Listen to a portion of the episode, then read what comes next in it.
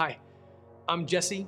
Let's continue in our series Radical Family as we go through the, the third chapter of Colossians. It's rich with all this uh, very, very practical instruction uh, speaking to us right where we're at.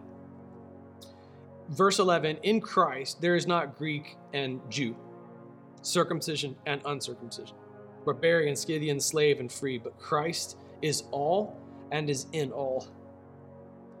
So this is uh, obliterating the boundary lines that we draw between each other. Greeks and Jews did not get along.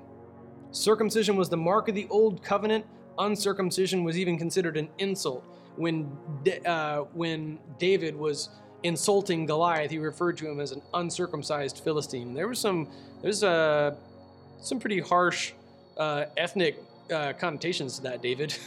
uh, but that was that was a boundary line that was drawn between people. It was a mark of the old covenant, but then to insult someone as uh, as uncircumcised in that original context was just kind of referring to them as a hellbound pagan. All right, and it carried with it a, an added arrogance. Now in the new in the new covenant in the New Testament, uh, it's no longer required. There's no there's not a call to be circumcised. Not a biblical reason for for circumcision. In fact, Paul is abundantly clear, overtly so about that. See the book of Galatians. Because of what Christ has done, there's not no, there's no longer Greek or Jew or circumcision or uncircumcision, barbarian, Scythian, slave, and free, but Christ is all and is in all. It is the surpassing indwelling of Christ that unifies us. And it makes our distinctives less important it doesn't mean that we all have to adorn gray smocks and, uh, and get an Orwellian single file line and not express ourselves creatively. No, I think this is actually part of what makes heaven beautiful as the nations bring their glory in. Each of our cultural distinctives is a good thing, and, and we're more beautiful when we're together than we are when we're apart. It's not, it's not trying to erase cultural distinctives, it's saying that Christ is supreme. If we're all in Christ, we are one. Distinctive, yet together. There's not Greek or Jew anymore. There's not barbar- bar- barbarian or Scythian.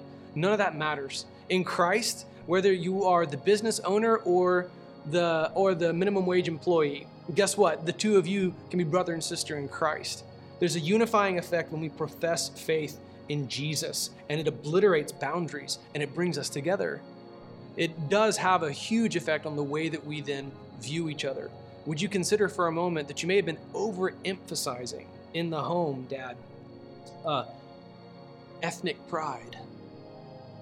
Because in Christ, there is no such distinction. It's not, it's not something that we have earned, it's not something that defines us eternally. All right? It's not something that eclipses the gospel. Beware the pitfalls of speaking with ethnic pride because your ethnicity is not something you should necessarily be proud of because it's innate. You're just born, dude. And and so for that reason, the the the the way that you know your skin responds to sunlight is affected. But other than that, look, I mean, especially in the in the church, like there's there there is no there is no ethnic line. Moreover, I think that sometimes if we can instill ethnic pride in our children, then sometimes we can inadvertently speak something against a doctrine of total depravity. We're supposing then that we're somehow less depraved because of our ethnicity. No, every one of us has sinned and fallen short of the glory of God. Every one of us has. So, would you emphasize the unity of the kingdom of God?